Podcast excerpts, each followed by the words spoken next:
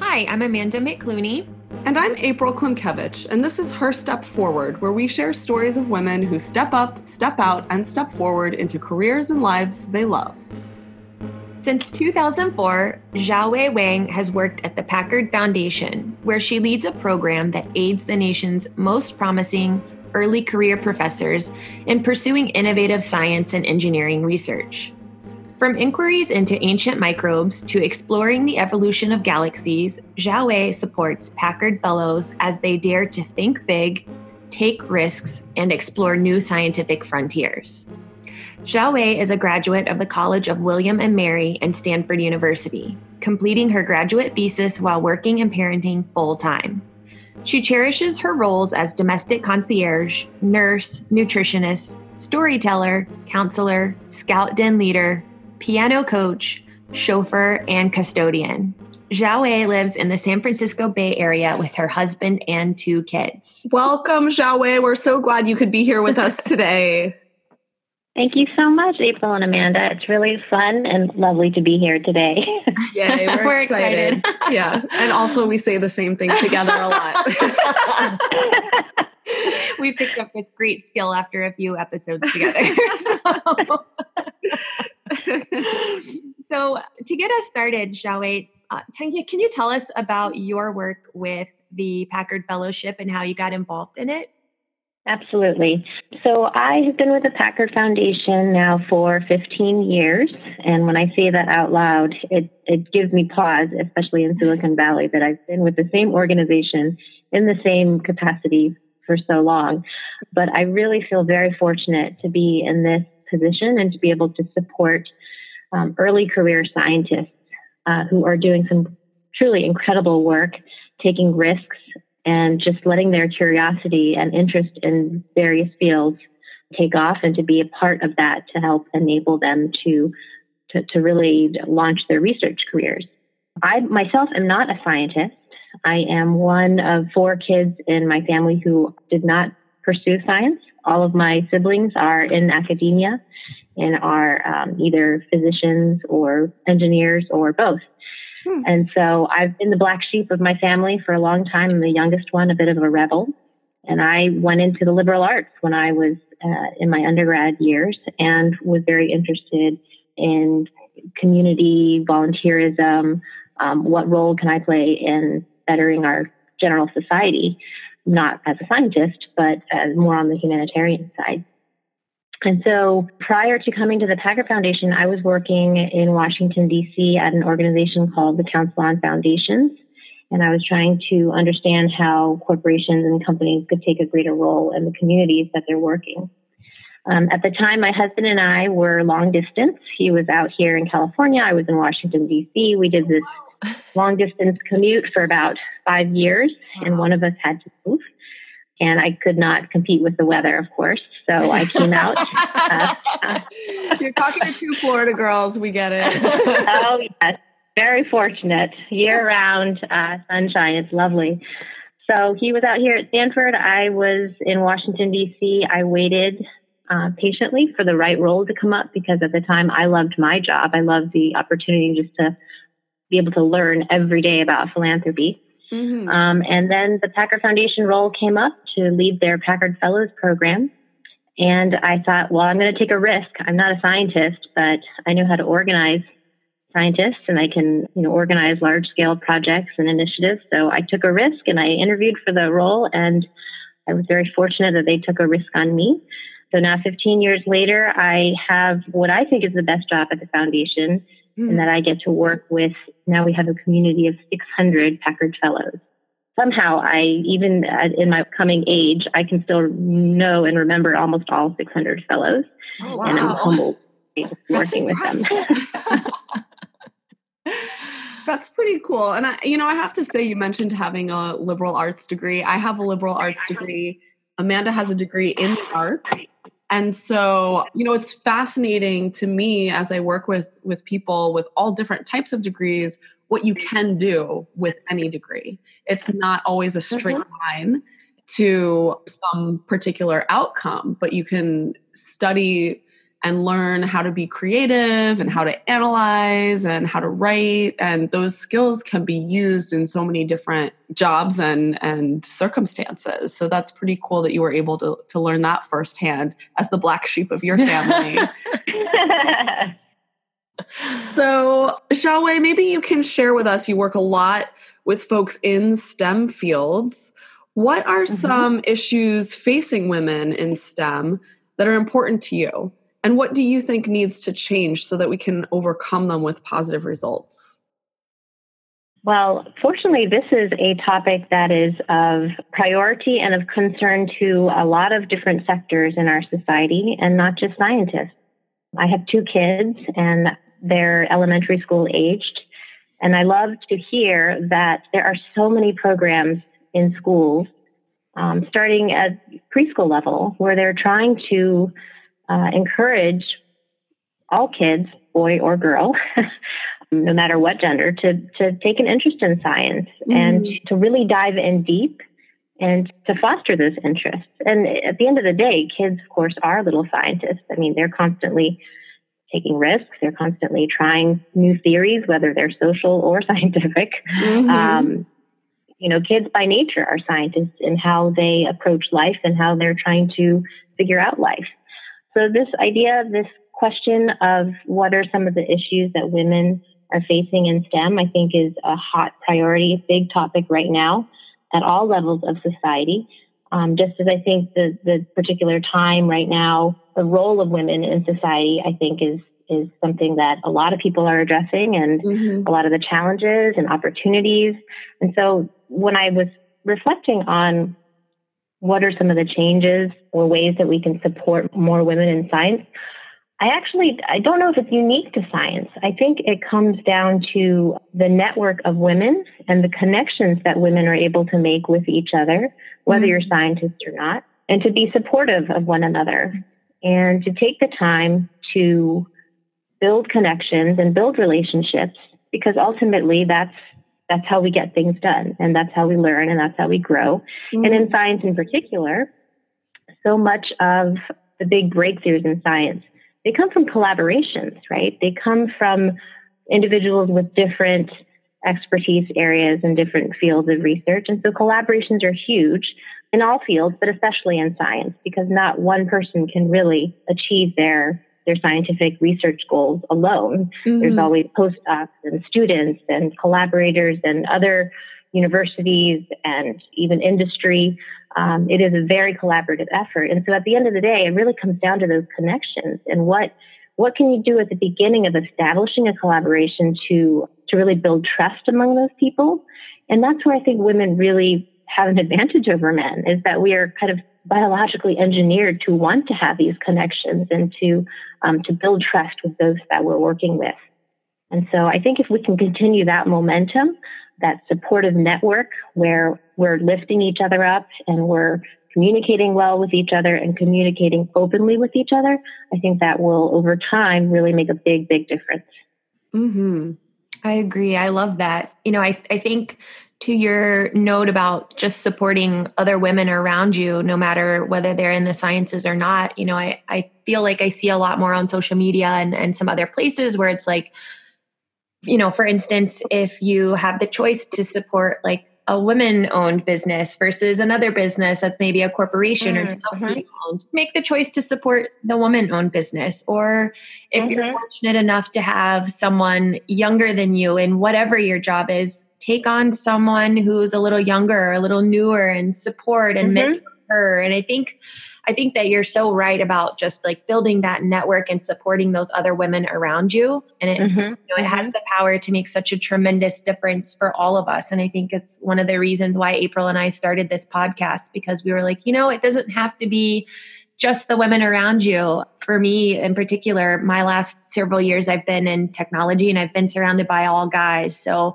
we were like, you know, mm-hmm. if we start the podcast, how can we help create that information for other women who don't have a lot of females around? I love that. Mm-hmm. And I think it's important, you know, if we think about the world of work, which is kind of where where I always go with my career and helping other people with their careers, it's always been about who you know. It's always, always been about networking, except that mm-hmm. it's only recently that women have been working the way that men have been working all throughout history. And so mm-hmm. the network for men is already there and it's already strong. And I feel that as women get these great jobs and are able to shine, it's so mm-hmm. important for those of us that are doing well, like Amanda was saying, like, mm-hmm. yeah, grab a mentee, pull her up there with you, teach her what you know. So I think that that's so important. Thank you for bringing up that point. Mm-hmm. Absolutely. Well, I know there are countless individuals who have helped me along the way. And I'm, I would say that I'm probably mid career at this point. But I think things do come full circle. And, you know, if there's anytime I get contacted by somebody on LinkedIn, I am more than happy to, to chat with them about the mistakes that I've made, because certainly I've made a, my share of mistakes along the way. But also, what are some of the, the things that kind of helped me in my serendipitous path to, uh, to being in my current role. mm-hmm.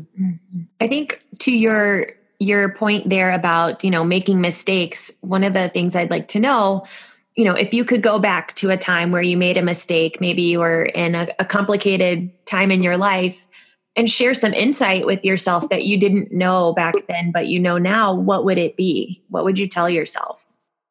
Oh, there's just too many to think of right now. but I would say I would say one of the most complex and challenging times of my last 15 years at the Packard Foundation were when I was trying to finish my graduate degree at the same time that I was managing the Packard Fellows program and had also recently given birth to my firstborn child. Um, and in my head, back then, I thought, I can do this. I can work full time. I can write a thesis and I can have a newborn child. No oh. problem. and it was very difficult and it was very challenging. And um, I was probably had more cranky hours than pleasant hours, unfortunately, for my husband. But I had a very supportive network. I had a supportive manager supportive colleagues, and a flexible work environment, which I think um, made all the difference. And also my husband, I always, I, he was in the first page of my acknowledgments of my thesis that I really could not have gotten through that period without relying on him to, to take over more of the, the typical, you know, household duties that I had been responsible for but looking back on that, it was a little bit cuckoo. a little bit crazy. Um, I had a lot of guilt. I had a lot of guilt, either because I wasn't spending enough time with Max, who was my firstborn and teeny tiny at the time, or it was that my mind was, you know, when I was in class or writing my thesis, I was focused on the 10 things I was supposed to be doing uh, mm-hmm. for my work job. And so it was a lot of juggling. It was a lot of just feeling guilty that, you know, I should have been doing something else when I had other priorities. And so looking back on that time, perhaps I could have focused on two of the three priorities, maybe um, taken time out from my graduate program to really focus more on, you know, becoming a, a new mom. And realizing now that, I mean, it, it did happen. I did finish the, the graduate degree and I still have my job and Max is still thriving and um, we'll have a very good marriage. But, you know, I didn't need the stress probably. And I, mm and I could have focused my interests more. I could have also delegated more. I'm not very good at that. I think a lot of women probably struggle there is, mm is delegation being able to let go of certain aspects that we we feel we know best, right? Mm-hmm. so learning to delegate and probably letting go of, of some of the guilt that I had during that period. Yeah, that's really great advice. And it's funny because we interviewed last season Rachel, a health and wellness coach in New York City, who talked about priorities and talked about our priorities can move and can change over the course of a lifetime. And so we have to really think about them and think about okay where where do i need to put my time right now and that's going to change maybe a few weeks from now, a few months from now, a few years from now. And we visualized a pie, and now I'm going to want pie. but, you know, this idea that the the slices of the pie can shift, and I feel like that's kind of what you're sharing with us as well. Like, you know, it might have been nicer to take a bigger slice of pie relating to like your son and maybe push mm-hmm. school to the side for a little while. So I think that's right. great advice. Right. So as a woman, I think, um, you know, I, t- I talk to other women. Some of them choose to have children. Some of them choose not to have ch- children. Some of them choose a specific time in their lives and careers to have children. And I feel like mm-hmm. this is a, a, hot topic for women talking to each other about kids and, and whether or not and when. So, what was mm-hmm. the point when you knew you wanted a career and, and also wanted to be a mom? I can't think of a time when I didn't want both, actually. Um, mm-hmm. and, and this may be because, uh, you know, my own mother was a role model to me, you know, very much so. I mean, she raised four kids and she was a high school teacher for over 20 years. And so I saw her just constantly moving and constantly working on just dozens of projects at a time, whether it was with the four kids she was raising or with the business classes that she was teaching with her students. I mean, she knew every single student in our school. She made deep personal connections with many of her students. Wow. And I admired that she was able to to balance all of that, to be just a really inspiring high school teacher uh, while still being able to be very engaged at home and to manage a very busy household with four kids. And so, from my perspective, it was always never a question of did I have to choose. Um, it was just when would I decide to have kids mm-hmm. and just making it all work the same way somehow my mother made it all work. mm-hmm. I, I will say that about um, a year into parenthood, I did question should I be a full time parent? Um, and this would come up when I'd be at play dates or I'd be, you know, I'd run into a new mom at a playground and inevitably the question would come up um, do you work or are you full time mom? Mm-hmm. And would proudly, you know, respond that yes, I do work, but I'm also a very involved and loving mom. Um, but I, I did notice that the conversation would change or the, um, I guess the, the response would change when I did state that I was a, a working parent. Um, and so at those times I would question, am I, am I making the right choice? And I, I always knew that I was, but I did, you know, wonder what it would be like if I didn't work. Mm-hmm. Um, and at the end of the day, it, I think being a working parent makes me a better parent, just makes me more balanced, that I have my own interests and I have my own passions to, and um, my own focus outside of being a mom because it's, it's who I am. Mm-hmm. And you're role modeling for your kids the way that your mom role modeled for you. That's true. Hopefully, I'm doing a sufficient job. well, I'm sure that you are. And I think that you know, on this topic of of having both the career and the family, I think one of the things that April and I always talk about, and, and we can't figure out how people do it because April and I both have the podcast as like a, a, hobby on the side and we both have full-time jobs and we both have furry children but we don't have any real oh. children. So we're always we're always curious like how do you find a way to get everything done and to juggle and balance it all when you do have a career and human children and a husband and everything else and and still making time for yourself? What are what are some of your secrets there? Yeah spill the beans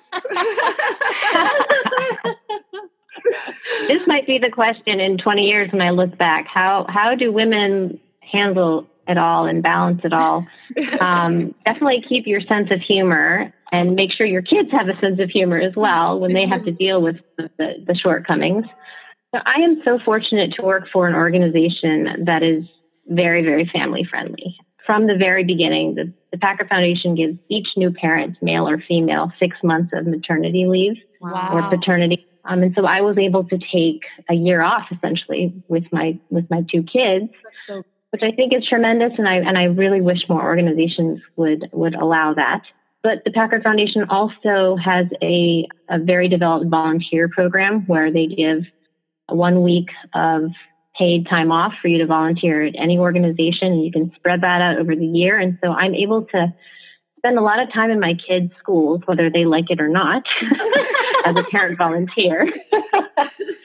um, but also, when I go to some of my grantee convenings, um, I'm able to take my kids with me. And that is huge, both for me professionally as well as as a parent to, to let them see with their own eyes and experience some of the, the issues that, you know, our society is facing mm-hmm. and to meet with the scientists that I get to, to work with. Um, from a very early age, my daughter has uh, told her friends and her teachers, oh, my mom gets to work with scientists and she helps to to support them so that they can do research. And so being able to take them to my scientific convenings and my conferences to meet the Packard Fellows and to ask their questions at different events, I think is huge and, and helps me to keep things balanced. Yeah, That's what awesome. a cool opportunity for them. That's really amazing. but it's certainly not without it's certainly not without hiccups and disappointments both on the parent and child side. I can I can think of a time where I was facing many, many different project deadlines at work, and I'm big on calendars. And I know know a lot of um, my mom friends that I admire so much. They're super organized. They're on top of things. They've got everything on the Google Calendar, sometimes weeks in advance, months in advance. And I think at the beginning of my son's kindergarten year, I put down pajama day on the calendar, and I was like, I'm going to be on top of this. I've got you know Spirit Day. I've got wear your clothing backwards day. Everything was on the calendar because that's, that's how I function. So when pajama day approached, I was super excited because, you know, he didn't have to change in the morning. Max just rolled out of bed, had breakfast. We got on our bikes. We went to school. And as we're biking along, I'm looking around at some of the kids walking to school and they're not wearing their pajamas. And um, I thought, these kids don't have spirit. What's wrong with them? as we got as we got closer and closer to the school, I noticed that nobody was wearing pajamas. Oh, no. and I, and I looked at my calendar, and apparently I put the date pajama day uh, one week early oh, no. on my calendar. And I turned to Max and I said, "Honey, I am so sorry." And he knew immediately, and he looked at me with big eyes and horror in his eyes as I had taken him all the way to school in his pajamas, and he was the only one wearing his little stormtrooper pajamas. so I said, Wait right here, I'll be right back. And I biked home as quickly as I could, grabbed his clothes, and came back to school and dropped him off, went to work, and made it made it to work on time somehow. Wow. That's hilarious. And I hope that Max finds it as hilarious as we do. Maybe in a few more years. Five years later, he does. That's funny. My mom always said that it's better to be early than late. Better to be a week early for pajama day than a week late for pajama day.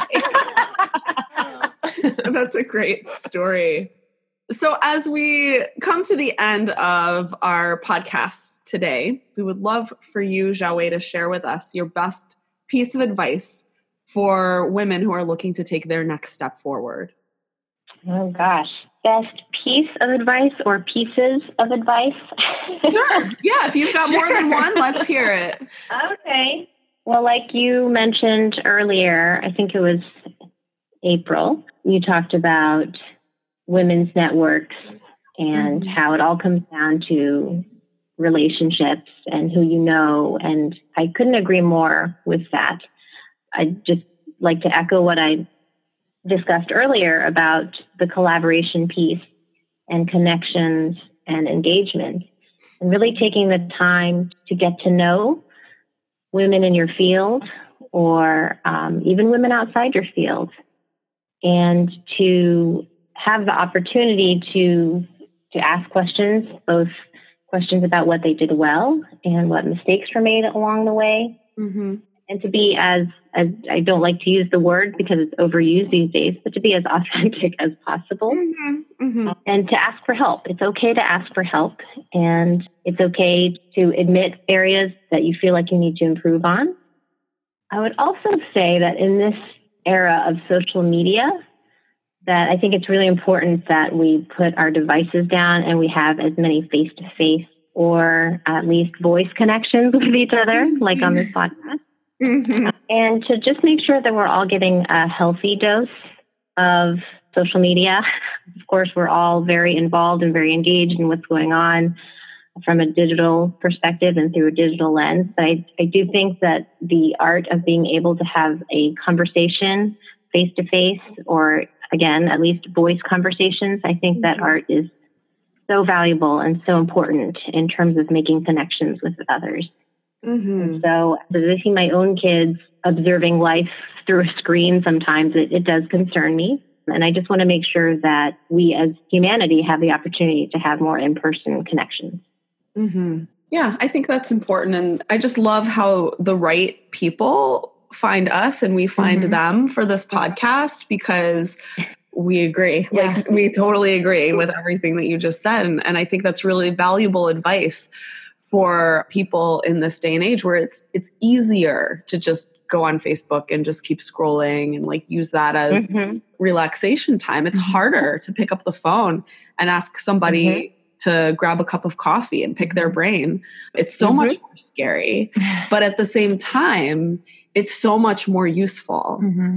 And not, you not only are you learning something, but as somebody with a different perspective and a different outlook on life, there's something that you can share, even if it's not something you know specific in your industry. You know, mm-hmm. maybe it's just being young and having a, a better understanding of, how, of, different types of social media and new types of social media and what's upcoming. And you can share that with somebody or, or whatever it is. It could be anything. Mm-hmm. but everybody has something to give. It's not just oh you know like i, I don't want to waste their time kind of thing. Right right so in my work culture we say that we have an open door policy and that if there are concerns or topics that you want to discuss you know, at the senior leadership level, you know, we have an open door policy and, and feel free to just walk right into someone's office and, and talk about that issue. And I don't think it's actually used as much, that mm-hmm. quote open door policy, but I have been known to just uh, look for vacancies on people's calendars and truly just go upstairs and walk right into my general counsel's office and have that conversation rather than schedule a time for you know mm-hmm. three weeks later when she has 20 minutes on my calendar and I, there's nothing that can replace that in-person face-to-face dynamic mm-hmm.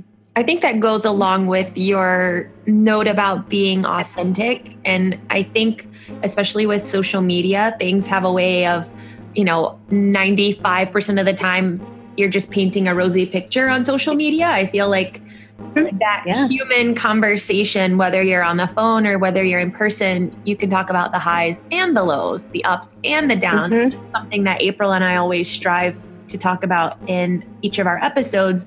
Let's talk about your accomplishments, but let's talk about some of your struggles and, and your obstacles as well, because I, I think that's where social media tends to fall short. Mm-hmm, mm-hmm. Absolutely. I love that. Yeah. Well, with that, we want to say thanks to everyone for joining us today. And Xiaowei, thank you so much for taking the time to share your story with us. Thank you for inviting me and giving me the opportunity to reflect. Our pleasure.